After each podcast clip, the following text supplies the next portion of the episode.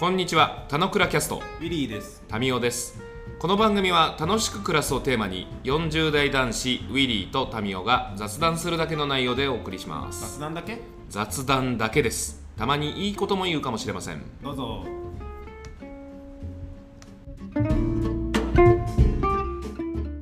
最終的にはやっぱりジャンプしてくれるのがないと、まあ厳しいっすよね。うん。最後は、際は。だから、誘うことは誘うけど、多分、あの、誘うひ、誘うポジションにいる人たちの、まあなんか、責務なんだと思うんですけど、うん、うん。やった方、それは絶対やった方がいい。でも、あの、断られることでちょっとやっぱ傷ついていくじゃないですか。自己肯定感がね。やっぱ、なんだろう、こんな刺さんねんだ、みたいなのに下がってくんだけど、まあなんか、誘ってった方がいいっすよね。誰かの何かにやっぱつながるから。10回に1回ぐらいはなんかヒット打つ気がするんで。うんうん。まあでとりあえず一回参加してねうんうん出入り自由だよみたいな感じのね、決定権向こうがあればねいいいかなって気はするな。なんでもね、あ新しいことやったらね、ある程度、あのいい感じになるんですよね。めっちゃざっくり。なのになーって思ってるけど、でもそれっていろんな場に出たことある人の感想で、うんうん。いろんな場に出たことない人からしたら嫌じゃないですか、そんな。なんか知らないとこに行くのとかって、なんかそのそうそまあ、それこそ心理的安全性が担保されません。見知らぬ人がいます。どういうノリで行ったらいいのかもわかんない。しかもリモートだっつっても、リモートだからこそより雰囲気がわかんないじゃんけ、みたいな。う。うん。それもなんかと受け取り方だから、リモートだからもう自由にやって、ね、こう思い切ってやって、みんなわかんないんだからって思うのか、いや、わかんないからちょっといけませんって思うのか。思う思う人だったら躊躇しないです。うん、なんか本当面白い話でさ、また息子トークなんだけどさ、あの、あそこのカレー屋さんが気になってると、あの行こうかどうか、パパどうかなっていうわけですよ。え、自分でカレー屋に行こうかどうかなんて言うの？うんで、行きゃいいじゃん。新しいの楽しいからって言うんだけど、でもココスに行くと彼にとっての心理的安全性で、いつものチーズハンバーグ美味しいがあるわけですよ。うん。でいつも美味しいチーズハンバーグに対して、チャレンジしてまずかったらどうしようっていうわけですよ。チャレンジしてまずかったら、そのチャレンジしてまずかったってこともなんか楽しいから、話のネタになるからそっちの方がいいよって言って、結局カレー屋行ったんだけど、めっちゃカレー美味しかったって言って、彼の中では成功体験になってるわけですよ。なんかみたいな、ななんて言うんだろう、あの、もうこれカレー絶対うまいからこっちしかないとかまで言わないけど、悩んでたらばなんか新しいことをしてみようとか、あの一歩違うことやってみようとかは、なんか言うぐらいのスタンスなのかなっていうふうに、俺の教育方針が今話しててうん。思ってる感じ。あとなんか、もう一個はさっきの選択肢の提示じゃないけど、例えばゴールデンウィークで忙しい時に、なんか今まであんま言わなかった、久々に河原に行きたいんだけどって言われたら、ああ、行こう行こうっつってすぐ行くっていうとかは、なんか親ができる。ああ、そうね。それは素晴らしいこと。で、やりたいと思ったことが実現できるんだっていうのを、なんか成功体験としてあげたいと思ってて、それはまあカレー屋さん選ぶとか、河原に行きたいって言ったら行けるとか、あとこの前もなんだっけな、自転車、あこれちょっと、ごめん、俺の話が多かった。そうだね。ゲスト会。うん まあ、俺も結構喋っちゃって。あの、自転車を買い替えたいって言ったんですよ。小学6年生。うん今まで買った自転車だと、ちょっともっちくなってきちゃったんで、ちょっと子供っぽいんで買いたいって言って、いいよ、買えようって言って見に行って、えー無難な黒とかシルバーとかも売れ筋なわけなんですよ。で、彼もシルバーがいいとかって言うんだけど、え、本当っつって。で、ネットとかで見てても全然拉致開かないからリアルの店舗行って、これはこれめっちゃいいと思ってる、えっと、ライムイエローがあったのね。結構綺麗な色なんだけど、うん。それを彼が見た瞬間に、あこれいいっていう顔になって、どうすんの？色っつったら、これにするって言ったんで、ああ、よかったと思って、なんかさっきの別にリモートあれメタファーだと思ってるんだけど、いろんなものにチャレンジしなくなってる、なんていうの、こういう世界観とかだと思ってるんで、なんかパッと行って、パッといいものを選んで自分の満足するものが変えたみたいなのは多分彼にとっての成功体験になったらいいなと思うし、なんかチャリンコ置き場とかでみんなが黒とかみんながシルバーなんだけど、俺の自転車あそこっつってライムイエローっつって、なんか何お前こんなライムイエローとかってなんか恥ずかしくないみたいな言われた時に彼がどういうふうに切り返せるかとかはなんか見守りたいんだけど、なんかそういうのでも一個一個なんか意思決定というか、人との違うことでも楽しいんだよとか、自分で選ぶってこと大事だよとかはなんか言ってあげたいなみたいな。そんなうんうん。いや、なんかで1個目のそのね、カレーの話が結構だあの大事かなと思っていて、僕は。そのカレーを食いたいっていうベクトルがあったとすると、その、なんだろう、そのカレーを食えよっていうふうに押す押すの押すっていうふうなのはさっきのその強制の方だし、カレーじゃなくて牛丼がいいよっていうふうに別のやつを押すっていうふうなのも、あのまた別の価値観かもしれないし、何が食いたいのか待つっていうふうなのもあの議論に出てたんですけど、カレーが食いたいっていう風なのを息子が出てきてる時点で、ちょっと斜めの視点で、えー悩んでるんだったら、それをやってみるっていう風な方向もあるよっていう風斜めの視点っていうのは結構大事かなと思っていて、なんか仕事とかでも、その隣の部署の先輩とかね、そういうなんか斜めが視点が大事だっていう風なのもあるし、僕はなんかそういうのが好きで、なんかボーイスカウトに入れたんだなってことを今思い話してて思い出したんですよ。ボーイスカウトってあの小さい年代だとあの親もついていかなきゃいけないんですけど、基本的に親がついてた時は自分の子供を見るんじゃなくて、他人の子供を見ましょうねって言って、クロスの関係で見るんですよね。自分の子子供は他の親が見るし、他の子供を自分が見るっていうふうにしていくと、普段こう自分の子供にはこうもっと厳しくやってるけど、さすがにその他の子供にそこまでこう厳しく言えなかったりとか、逆になんか自分の子供に対してもおおらかに見守ってくれて自由にのびのびさせてくれてたりとか、自分が言わないところでこ言わないような細かいことを逆に言ってたりとかするのを客観的に見ると、あ、こんな感じなんだなとか、自分の子供がこんなのみのみやってんだなっていうふうなのに見れて、さすがにあの親もね、親業人生初めてやってるじゃないですか。だからなかなかこう参考がない中で、そういうふうな、あの、ベンチマークが身身近にあると、自分のその親力も上がっていくなっていうふうなのを感じてて始めたなっていうのを、今ちょっと思い出しましたよ。いいですね。ちょっと時間もタイミング見ながら、ようやくボーイスカウトの話を放り込んできたっていう、こう、あの、多分 AD がいたらカンペを見せてたんだろうなっていう 自分で自分に関係。入れ込み方をしてるなっていう。あるんじゃないのそろそろ話した方がいいリストに。で、まあ、あれですよね。なんかまあ、ジョーさん的には今日はボーイスカウトの話に触れたかったみたいなのを事前に言ってた通り、まあ、ボーイスカウトを始めて、ジョーさん的にもなんか、日々の暮らしぶりが楽しくなってきたぜって感覚があるってことですよね。まあそうですね。あのそういう意味で言うと、なかなか難しいこともあって、この間あのけん、隊長になるに向けての研修みたいなのを受けてきたんですけど、うんうんこれがまたね、あの笑ってる人いるけど、うんめちゃくちゃハードで、めちょ分ちょっと、そう。まあでも多分あの、ボーイスカウトと言われる年代の子たちはそれにね、こう、向かって、大きな壁に向かってぶつかってんだなっていうふうなの声聞こえなくなっちゃった。声聞こえなくなっちゃった。ミュートになってるかも。いお手が固まったよ。や、動いてる。あ、今ちょっと、あ、途切れましたね大丈夫。はいはい。うんうん。そうそう、だからその僕はスカウトもともとやってないから、子供の頃。スカウトの子たちは、あの、保護者っていうのと、えー指導者っていう視点でしか今まで関わってなかったけど、スカウトとして子供たちこんな感じなんだなと。分単位にこう、動くっていう風なところに、どうしても自分一人じゃできないから、みんなで協力しなきゃいけないし、あの、わかんないことがあったらいろいろこう、積極的に聞いていかなきゃいけないしっていう風なのに、こう、久しぶりにこう触れる感覚があって、めちゃくちゃまあ楽しかった。えちあの感じがあって、こういうのをこう乗り越えていくんだなっていう風なのがありますよね。だから楽しいこともするし、そういう壁にぶつかってあの乗り越えていく達成感を得るっていう風なところもあるし、であと、なんだろう、えースポーツとか塾とち大きく違うのは、あの、これができたら、ここまですごいとかっていう風な、なんていうの？その、い優優劣は多少あるけれども、あの、勝った負けたとかだけではない。成績だけでもないところで、えー、とみんなでこう協力しながらやれるっていう風な、もちろんそのスカウトスキルが高い子、そうでもない子とか、年代によって違いっていうのもあるけれども、なんかそういう風なところで、あの、ちょっとずつ子供たちが、あの、自分たちの自己肯定感を高めながら成長できるって、すごくあの自然に囲まれてね、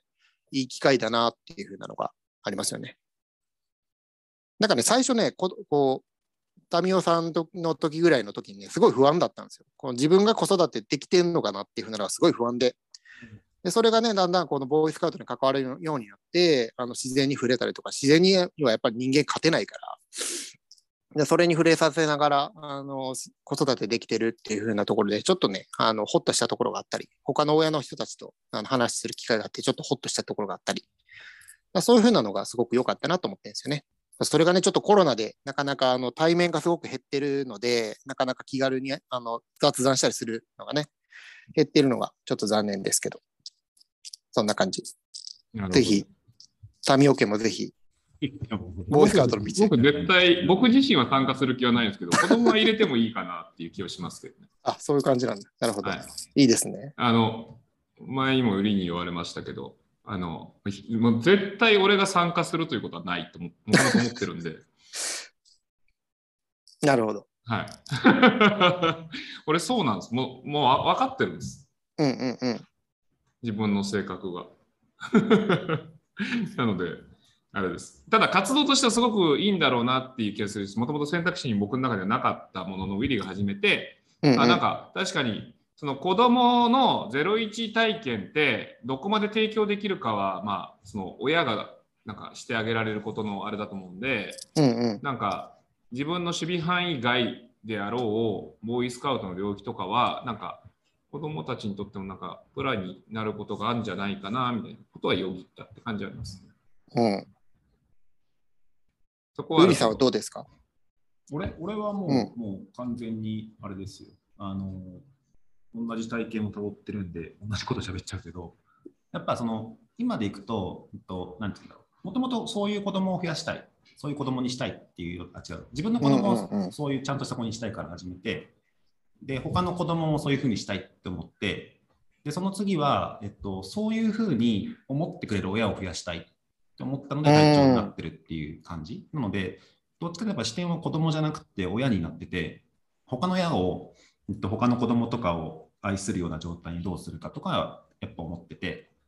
なんかそこで、なんて言うんだろう、あの親子だけの関係性とか友達だけの関係性じゃなくて、親同士だけでもなくて、そこがなんか、なんか親子シャッフルしてる状態とかはすごいピースな時間だと思ったりしてるので、うんうんうんうん。で、まさにさっき言ってくれた、あの俺逆に、あれなの、えっと、自分の息子と娘に同じぐらい、他の子を怒れるようになったの。うんうんうんうんだ。からそれって、あの他の親御さんからすると、なんかそんな言わなくてもいいんじゃないのみたいな感じ、うん含めてもしかしてやっちゃってるかもしれないんだけど、うん。あのなんかそこって、なんとこういう怒り方をちゃんとしてくれる人ってやっぱ少なかったりするので、なんかそこはダメなことはダメよとかって結構強く言ったりするんだけど、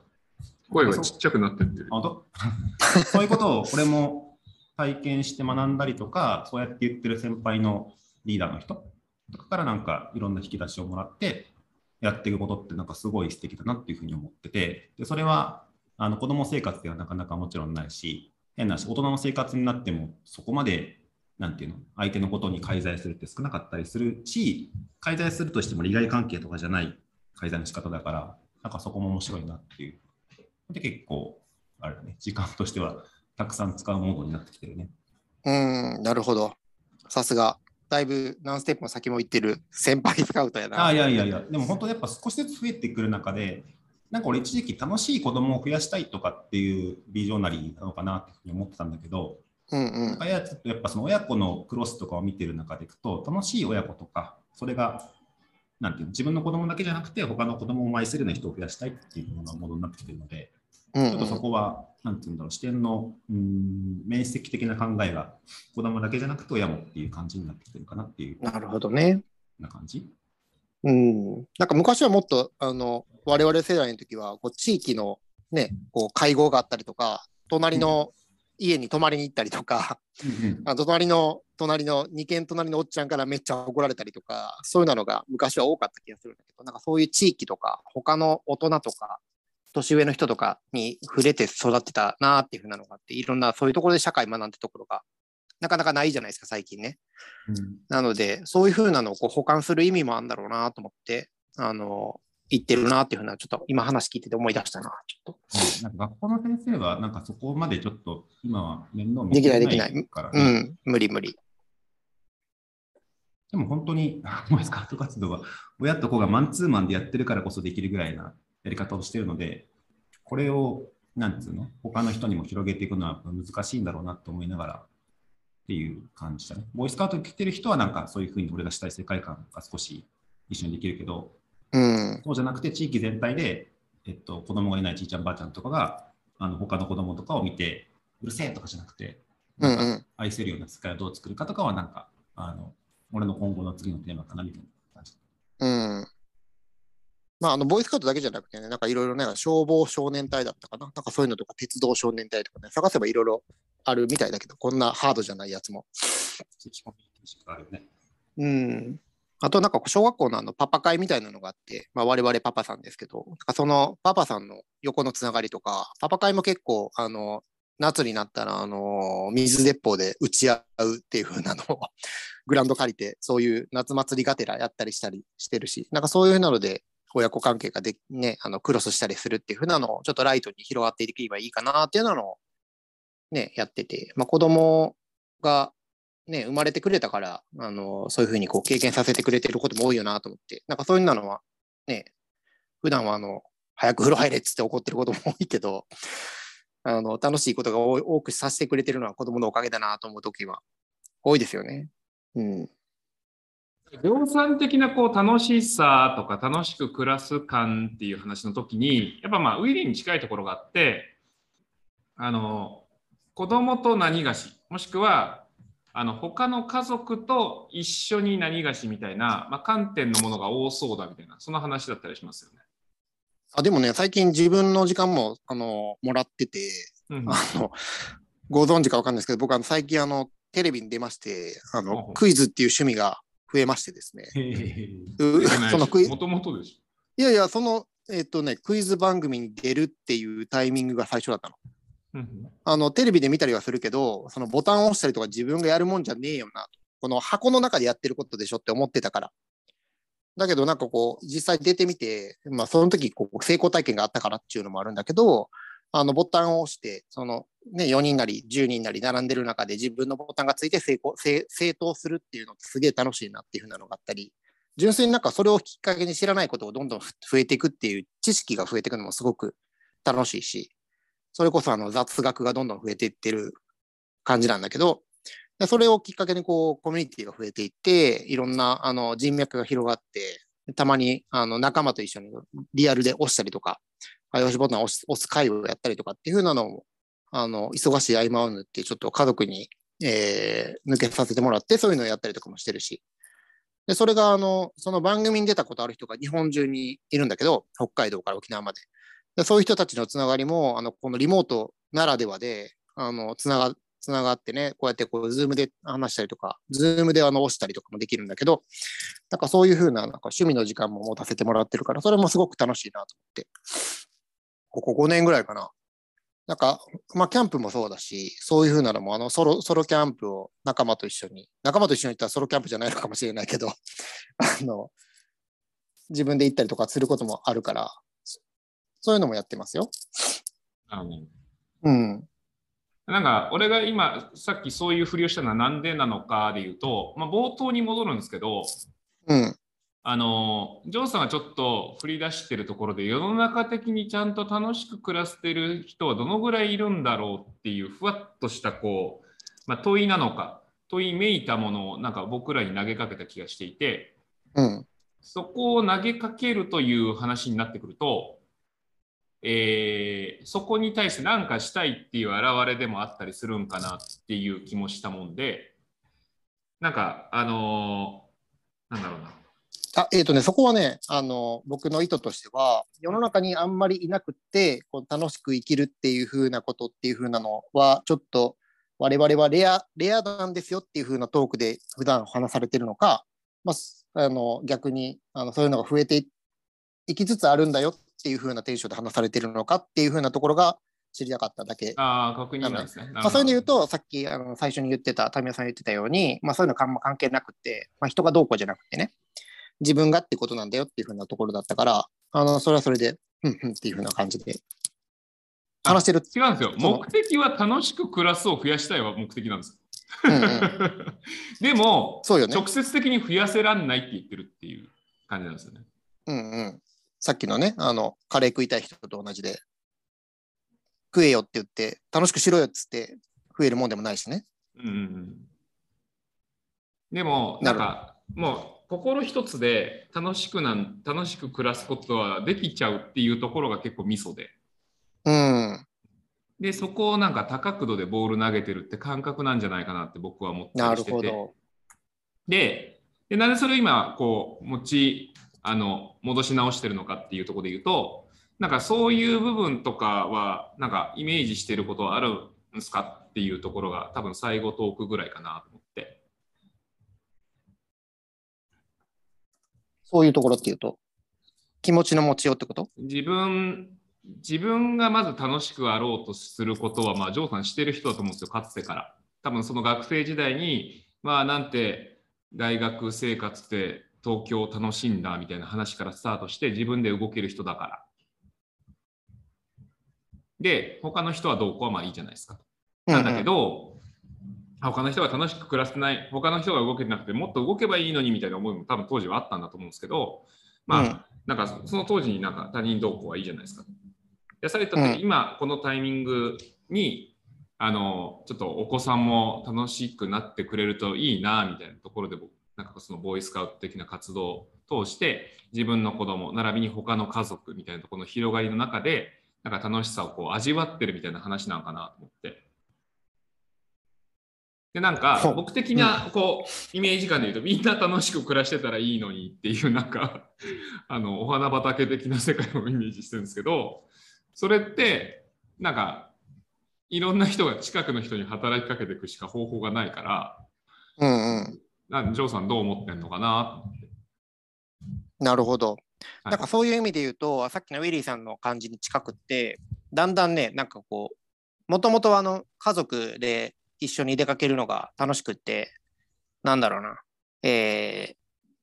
江ノ島水族館行くかみたいな感じで、みんなで水族館見に行って楽しいかみたいなことあったんだけど 例えばね、例えば、例えば。えーなんか決めていくって感じ。だけど、最近はそれに来なくなってきて、さっきのウィリーさんの上の子と一緒で、えーっつって、いやいやいや、あの、サッカーやりてんだけど、みたいな、そうか、みたいな。で、そんな中で、なんかみんなが楽しくできる趣味を作りたいなと思っていて、今年はあのキャンプスキルを上げてみんなでキャンプしたりとかってすると、まあ大体みんなあの結構、うちの人たち好きな人が多いから、それをこうきっかけに、えー定期的にあのそういうのいけるっていう風なのになったら、まあ、今後部活に入ってとか、えー、となんかサッカーガチでやってとかっていうのがあったとしてもやってくれたらいいなっていう風なのを今ちょっと模索しているところっていうのが家族のレベルっていうところかな。まあでもそれもあので成長に伴ってうまくアジャストできたらいいなっていう風なのが思ってるところ。であとはえっと、僕のその他の人に対するスタンスとしては、やっぱりこうおっしゃるようにつなげていきたいなっていうのがあって、あのまあ10、10回に1回かもしれないけど、誘うっていうふうなのをやろうとしてるんですよ。だから今度、あの振り返り会っていうのがあってっていうふうなのがあったら誘うし、僕、あの定期的に、えっとフットサルをやったりとか、運動するっていうことをやろうとしてるから、あとは、えっとボルダリングかな、壁登ったりとか、そういうのってあのあんまりこう、老若男女問わず割とできるものがあったら、あの、誘っていくようにしてて、でそれこそあのクイズもそうだし、なんか誰でも参加できるような謎解きみたいなのもあるよみたいなのとか、なんかそういうのに誘うようにしてて、そこでこうつながっていって、みんながこう、えー仕事じゃなくても、プライベートでも、なんかその媒介のものを通じてつながっていけたり、楽しみを享受できるようなことが、共有できるようなことがあったらいいなっていうふうなのはやってったりしてますかね。あの、空振りすることももちろん多いけど。なんか、つながることと楽しみを共有するみたいなことに、あれかもね、その喜びを求めてる感じなのかもね。そうですね。だからそういう意味で言うと、つながりが結構好きで、で僕なんかあの、やっぱりこう、そうそう、さっきもちょっと話に出てたリモートいいよね、いいよね派なんですよね。うん。リモート何がいいかって、あの、なんだろう、移動がなくて済むっていうことだったり、えっ、と、地域を越えてつながれるってことがすごくいいことだなと思っていて、で、それがないと何がいいことがあるかっていうと、今まであんまりこうできなかった、このコロナ禍で、僕はあの、知り合いがすごくたくさん増えたんですよ。で、子供との接点が増える中で、学校ってどうなってんだろうって、学校ってどういうふうにこう子供と接してくれてんだろうって言って、もう、なかなか担任の先生にはズバッと聞けないわけですよ。言ってくんないし、多分。でそんな中で、なんかこう、教師をやってる人と、あの、リモートでつながったりとか、そういう集会とかがあって、友達が結構増えていくと、学校の先生ってこんなこと考えてるのかとか、こんなことが大変なんだなっていうふうなことが分かって、なんかこうちょっとやっぱり子供を通じて学校を見る目が変わったりするってことがあったりしたんですよね。だからそのリモートも、あの、良し悪しだけど、あの、さっきの気持ち一つでっていうふうなのに近くて、捉え方によってこう楽しいものにもしんどいものにもなるなっていうふうなのを感じている、ここ、コロナ以降の数年かなっていうふうなのをちょっと言いたいなと思ってた。ありがとうございます。そろそろ時間頃合いなので、あの、あっという間の1時間でございますが、俺とウィリーから、まあ、今日の感想をちょっと戻させてもらって、えー、ジョーさんの方でも総括ですね。まあ話してみてどんなんだったかというお話をいただき、最後に恒例の一言をいただいて、畳むというところで進めさせていただければなと思います。じゃあちょっとウィリー感想を。はい。えっ、と、あれだね、えっ、と、確かに始まる前にボーイスカウト話っていうのはもっとたくさん出るかと思いきや、あのそもそもの自分たち、あのタミーと俺にとって楽しく暮らすとはどこから来てるのかみたいな話の振り返りもそうだし、えータミーが最後締めてくれた、結構俺と同じく家族がその交流とかしたりするとか、他の子供を見るみたいなのが楽しいっていう方かと思いきや、つながりを作るのが楽しいんだみたいなとこで、なんか自分の楽しいとかをあの人と話すのって俺楽しいなと思ってて、そこも変な話、なんていうんだろう。え、そのタミーの楽しいっておかしいでしょとか、ジョーさんの楽しいっておかしいでしょってないと思うので、みんなが楽しいが持てる世界がいいなと思ってたので、なんかそういう自分の楽しいってなんだっけを確認する場でもあったし、なんかそういう自分のとっての楽しいはこうなんですよっていう人はやっぱり話せる人が多いと思う。話せる人が多い方が世の中素敵になると思うので、なんかそういう意味でのゲスト会の改めての価値を感じたので、そんな1時間でした。はい、ありがとうございます。じゃあ、俺からも今日の感想を戻すと、さっきまあ最後にちょっと話したところに重なるとこですけど、まあ、ジョーさんはもともと動ける人で、自分の、ごめんなさい。自分の毎日を、あの、どうこう動かして楽しくすることを重ねてきた人なんだなというところを改めてって感じですね。その確認だった感じもしつつ、でもその、えー次になんか、あの、広がってて家族を楽しむ、家族と一緒に楽しもうの話の方が近いかな。とか、あの、クイズ仲間たちと楽しもうみたいな話たちがあって、で、まあ、会社員生活においても後輩もいるから後輩の面倒を見つつみたいな、そのレンジが広がってる感じなんだろうなっていう見え方していて面白いなって感じですね。で、なんか、どこまでのレンジを自分のレンジと捉えるのかっていう話が、なんか、ありそうかなって気がして、そのレンジの決め方次第ではなんか、ジョーさんの毎日がクソ忙しくなるぜみたいな感じもある気がしました。はい。じゃあ、ジョーさん、最後総括、そして一言で叩みましょう。お願いします。はい。まずはですね、このヘビーリスナーとしてはですね、この有名だったこの田之倉に出れたっていう時点でもう、最初の数秒で、よっしゃーみたいなところがあってですね、もう、い山ちゃんとのあのきっかけから、もうこのご縁に感謝やなっていうふうなところをすごく思ってますと。で、やっぱこう雑談すごい楽しいなと思っていて、あの自分の話したかったこととかもあるんだけど、その中からこれを発展していってね、こうカレーの話とかめっちゃいい話やなと思って、えー今日の学びだなと思いましたと。で、一つ言えるのは、あの、ポッドキャストやりたいっていうふうなことを実は振り返り会でで言ったことが一回あって、でそういう意味で言うと、あの、やり方一件、あの、完了やなっていうふうな 達成感も一個ありますと。なので、えーカタログの隅を押したいなと思います。今日はどうもありがとうございました。はい。じゃあ、皆さん一日楽しく暮らしましょう。